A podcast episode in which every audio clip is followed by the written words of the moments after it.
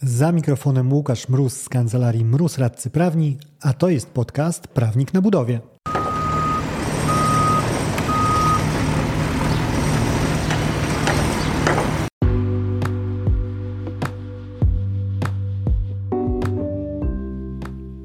Prawnik na Budowie. Podcast o wszystkim, co związane z budownictwem. Uwaga, może zawierać śladowe ilości prawa. Nazywam się Łukasz Mróz, jestem radcą prawnym i pomagam firmom budowlanym sprawnie prowadzić projekty. Dzisiejszy odcinek zawiera w sobie elementy dużego lotka oraz kar umownych. Poruszę bowiem kwestię kumulowania kar za odstąpienie od umowy oraz nieterminowe wykonanie robót. Zapraszam do odsłuchania odcinka.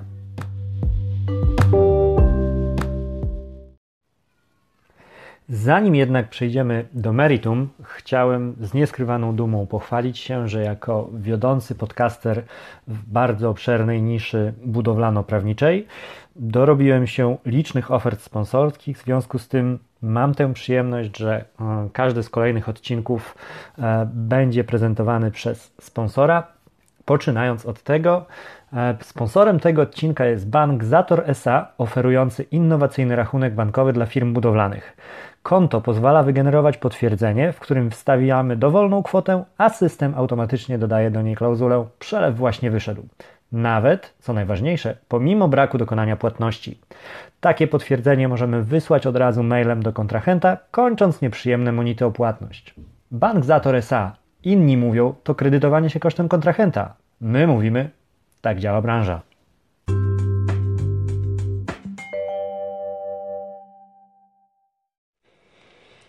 Przechodząc do konkretów. Kumulowanie kar umownych. Czym ono właściwie jest? Kary umowne za odstąpienie od kontraktu oraz za nieterminowe wykonanie robót są prawniczym must have, właściwie już tak utartym na rynku budowlanym, że jeżeli nie znajdziesz ich w kontrakcie, twój kontrahent zapewne coś knuje.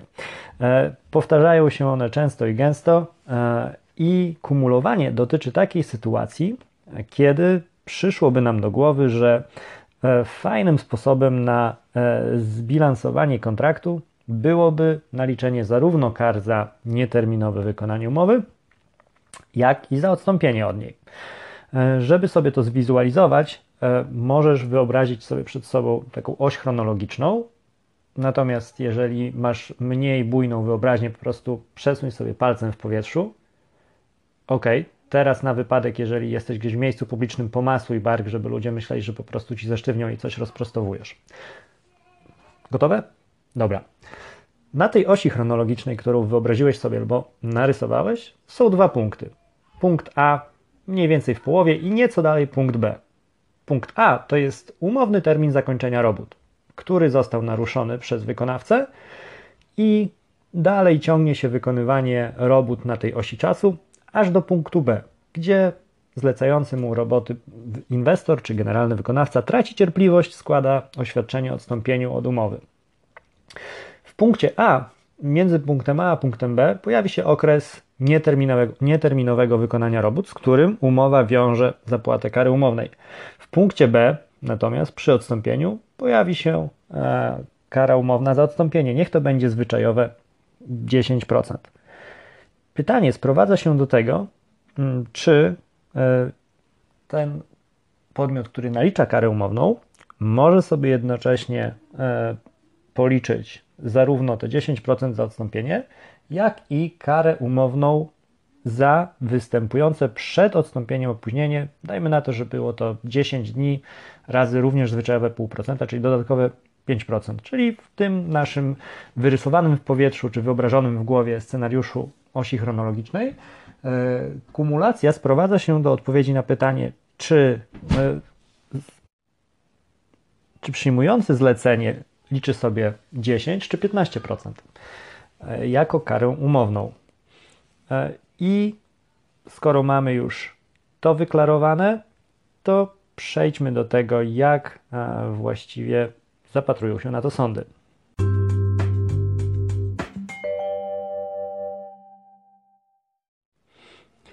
Ponieważ, tak jak mówiłem, występowanie dwóch rodzajów kar umownych jest ogromnie powszechne w obrocie gospodarczym. Ten problem bardzo często trafia na wokandy sądowe, wywołując rozbieżne orzeczenia sądów. W związku z tym w 2012 Sąd Najwyższy zasiadł do uchwały, która miała ukrócić te rozbieżności. I po zważeniu wszystkich za i przeciw doszedł do wniosku, że roszczenie o zapłatę kary umownej na wypadek nieterminowego wykonania nie przysługuje stronie odstępującej od umowy, jeżeli w tej umowie mamy zastrzeżoną także karę związaną z odstąpieniem od niej. Czyli Sąd Najwyższy stwierdził, że niestety tutaj nie ma syndromu hodowania sobie kar umownych i windowania ich do góry i budowania na tym dochodu strony, która je nalicza. A jeżeli już strona przewidziała sobie w umowie karę za odstąpienie, to tej kary powinna się trzymać. Co istotne, tutaj sąd podkreśla nawet, że to nie jest opcja wyboru, gdzie osoby,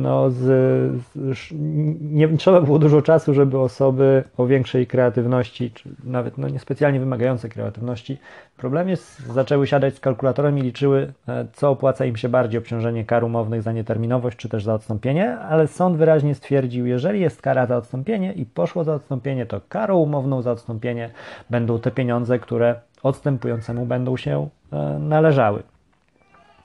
Sąd, żeby spłycić i skrócić maksymalnie, skąd wzięło się to przekonanie sądu, sąd stwierdził coś takiego. Jeżeli odstępujemy od umowy, to co do zasady uważa się ją za niezawartą. Kasujemy ją, mówiąc kolokwialnie. W związku z tym, przenosząc to na realia codzienne, można powiedzieć, że to jest taki typ rozstania, gdzie była para usuwa wzajemnie wszystkie swoje zdjęcia, kasuje z listy na Spotify wszystkie ulubione wspólne piosenki i najchętniej to, jeżeli Marta spotykała się z Krzysztofem, to Marta najchętniej zniszczyłaby wszystkich na imię K. A w takiej sytuacji sąd stwierdza, że jeżeli jest takie równamy wszystko do zera, no to umowa w ogóle nie została wykonana. Natomiast wykonanie robót nieterminowe to jest przejaw nienależytego wykonania zobowiązania. I tu wchodzi żelazna logika, gdzie sąd stwierdził, że nie da się jednocześnie czegoś nie zrobić i zrobić to niewłaściwie. To tak, jeżeli przyszłaby do Was, na moim przykładzie, jeżeli przychodzi do mnie moja 4-letnia córka i mówi, że tato, ja właściwie to tej twojej filiżanki nie stłukłam, ale tak na marginesie to zrobiłam to niechcąco, no to jest tu pewien taki dysonans poznawczy. I właśnie do niego nawiązywał sąd, mówiąc, że jeżeli stłukliśmy, no to cóż, nie można jednocześnie twierdzić, że tak naprawdę nie stłukliśmy, bo popadamy troszkę w niekonsekwencje. To stanowisko zostało praktycznie przez aklamację przyjęte przez sądy apelacyjne. Przewijało się przez lata w orzeczeniach kończących się czy to właśnie w sądach apelacyjnych, czy sądach okręgowych i wskazuje się bardzo, bardzo często, to jest taki mechanizm troszkę automatu. Widzę w pozwie dochodzoną jednocześnie karę umowną za odstąpienie i za nieterminową realizację umów, więc robię otwórz folder uzasadnienia, wyszukuję, gdzie miałem podobną sprawę, kopiuję sobie odpowiedni fragment, wklejam, następny.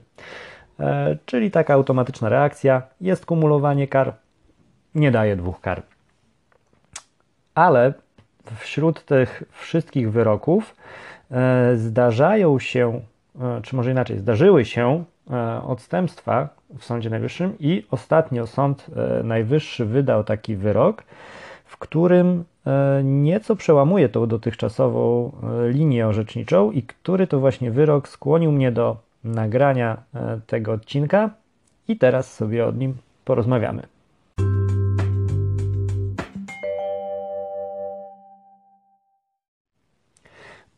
Żeby zrobić dobry punkt wejścia temu orzeczeniu, nowemu Sądu Najwyższemu, chciałbym, żebyś pomyślał o pewnym problemie takim intelektualnym, który wychodzi na tle tej uchwały Sądu Najwyższego.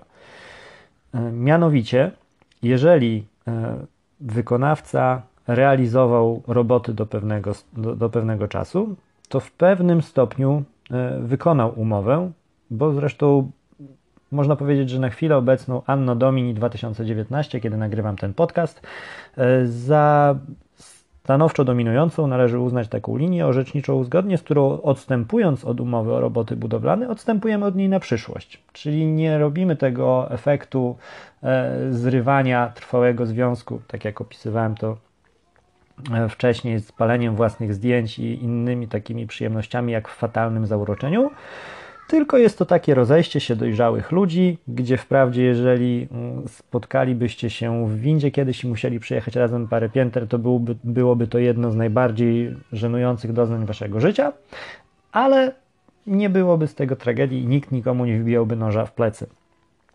Czyli rozstajemy się, odstępując od umowy o roboty budowlane, tylko co do tej części, która nie została wykonana.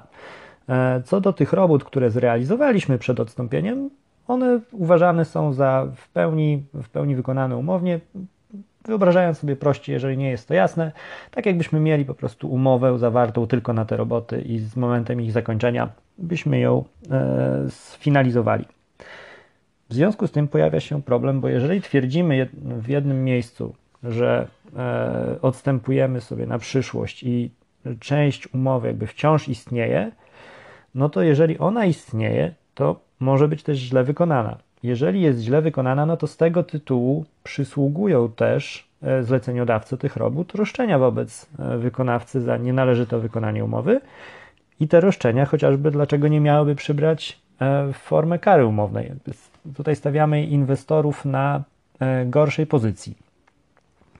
I właśnie z tym problemem związane jest to nowe orzeczenie Sądu Najwyższego, bo Sąd Najwyższy w jednym z późniejszych orzeczeń po tej uchwale też zauważył jakby ten problem i tam wskazał, że nawet jeżeli mamy do czynienia z odstąpieniem od części umowy, tej niewykonanej jeszcze, to nadal sam fakt odstąpienia skutkuje niewykonaniem zobowiązania. Tak jakby sąd sobie z tym poradził, że mamy tą wątpliwość, że dlaczego pozbawiać inwestorów kar za tą część, która została już wykonana.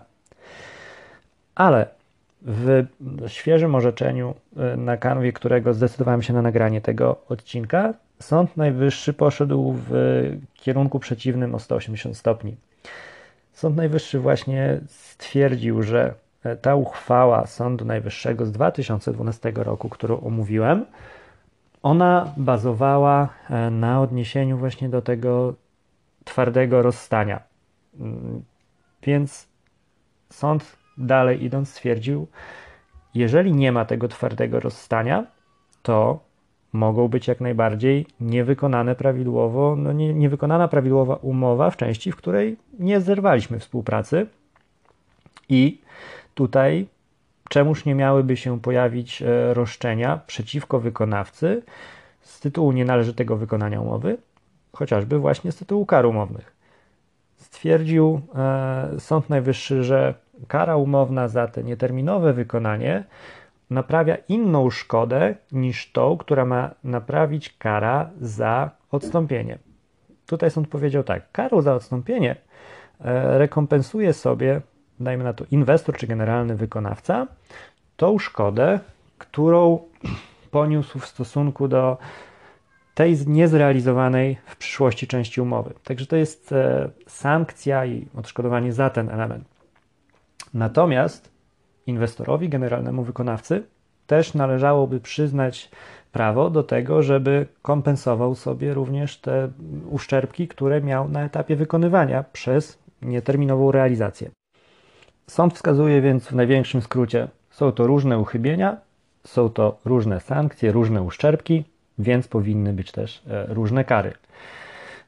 Tak jak mówiłem, no jest to dość śmiałe odejście, chociaż można powiedzieć, że nie tyle odejście, co sąd jakby odnosi się do tej uchwały Sądu Najwyższego wcześniejszej i mówi, że on nie staje jakby w opozycji do niej, tylko wskazuje, że ta uchwała dotyczyła innego stanu, czyli założenia, że kasujemy umowę równo z gruntem, twarde rozejście, którego cały czas trzymam się przez ten odcinek, a jeżeli rozstajemy się jak dorośli ludzie na przyszłość, to nie jest ta sama sytuacja, więc te wnioski nie mogą być stosowane. Zmienia to krajobraz dość mocno i o praktycznych wnioskach w kolejnym segmencie.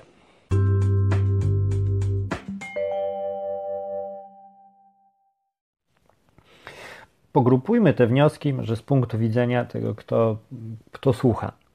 Jeżeli słuchają mnie zleceniodawcy robót, inwestorzy czy generalnie wykonawcy w stosunku do podwykonawców, cóż, mamy otwartą furtkę do wyższych obciążeń. Dzięki tej, korzystając i powołując się na tą linię orzeczniczą nową, czy może linia to za dużo powiedziane, bo byłaby to dość krótka linia, ale powołując się na ten wyrok zmian, doprecyzowanie poglądu, powiedzmy, bo SN zrobił troszkę taką incepcję, czyli stwierdził, musimy pójść głębiej, mamy otwartą furtkę do tego, żeby nawet bez odpowiednich klauzul umownych wywodzić skutki prawne w postaci możliwości łącznego dochodzenia kar. Nie doprowadzi to do tego, że rozbijemy sobie bank, ponieważ nadal te kary będą podlegały kontroli sądu w postaci miarkowania. Niemniej sam ten element obciążenia wykonawcy czy podwykonawcy może być już na odpowiednio wyższym poziomie, co bywa wykorzystywane jako argument w negocjacjach związanych z rozliczeniem kontraktu. Jeżeli chodzi o zamawiających publicznych inwestorach w ramach PZP, jest to też dla nich ważna informacja, ponieważ oni mają obowiązek dochodzić kar, które zastrzegli w umowie.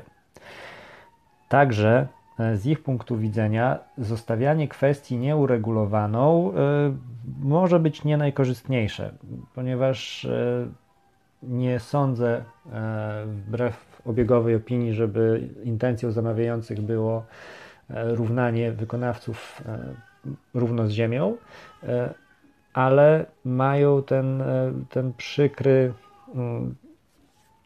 kazus po swojej stronie, że zastrzegając karę muszą jej dochodzić, więc jeżeli zastrzegą kary zarówno za odstąpienie, jak i za nieterminową realizację i zostawią to w ten sposób, to też mają tak naprawdę zagwozdkę, czy tej kary dochodzić łącznie, kumulować ją, czy też nie, które z tych zachowań jest zgodne z literą prawa. Także ten problem najlepiej uciąć w zarodku, po prostu wskazując na to, cóż robimy z karami w przypadku odstąpienia. Czy kary, te, które zostały, czy te, do których naliczenia, podstawy wystąpiły do dnia odstąpienia, nadal mogą być dochodzone, czy też bazujemy już tylko na karze umownej za odstąpienie. Z punktu widzenia natomiast strony przyjmującej zlecenie realizacji robót, czy to generalnego wykonawcy w relacji do inwestora, czy to podwykonawcy w stosunku do generalnego wykonawcy, wniosek pierwszoplanowy może zaboleć jeszcze bardziej. Jeżeli mamy otwartą tą drogę do kumulowania kar, no to tak jak wskazałem, ona nie będzie też, teoretycznie nie grozi Wam obciążenie na niebotyczne kwoty, ponieważ wysokość kar umownych, jeżeli są rażąco wygórowane, czy też umowa została wykonana w znacznym stopniu, będzie mogła być przedmiotem kontroli sądu, który może ją zmiarkować, czyli mówiąc wprost, obniżyć. Niemniej do tego sądu trzeba będzie się udać i go o to poprosić, a to będzie trwało i może się okazać, że w tym czasie dostaniecie Państwo blokadę, tak nazwijmy, środków przez noty obciążeniowe na wszelkie możliwe do skumulowania kary. Dlatego z punktu widzenia podmiotu, który może być obciążony karami, kluczowe stają się postanowienia limitujące łączną wysokość kar do określonego procenta wartości wynagrodzenia, dajmy na to, albo wprost wskazujące na wpływ odstąpienia na te kary, czyli czy kumulujemy, czy też nie.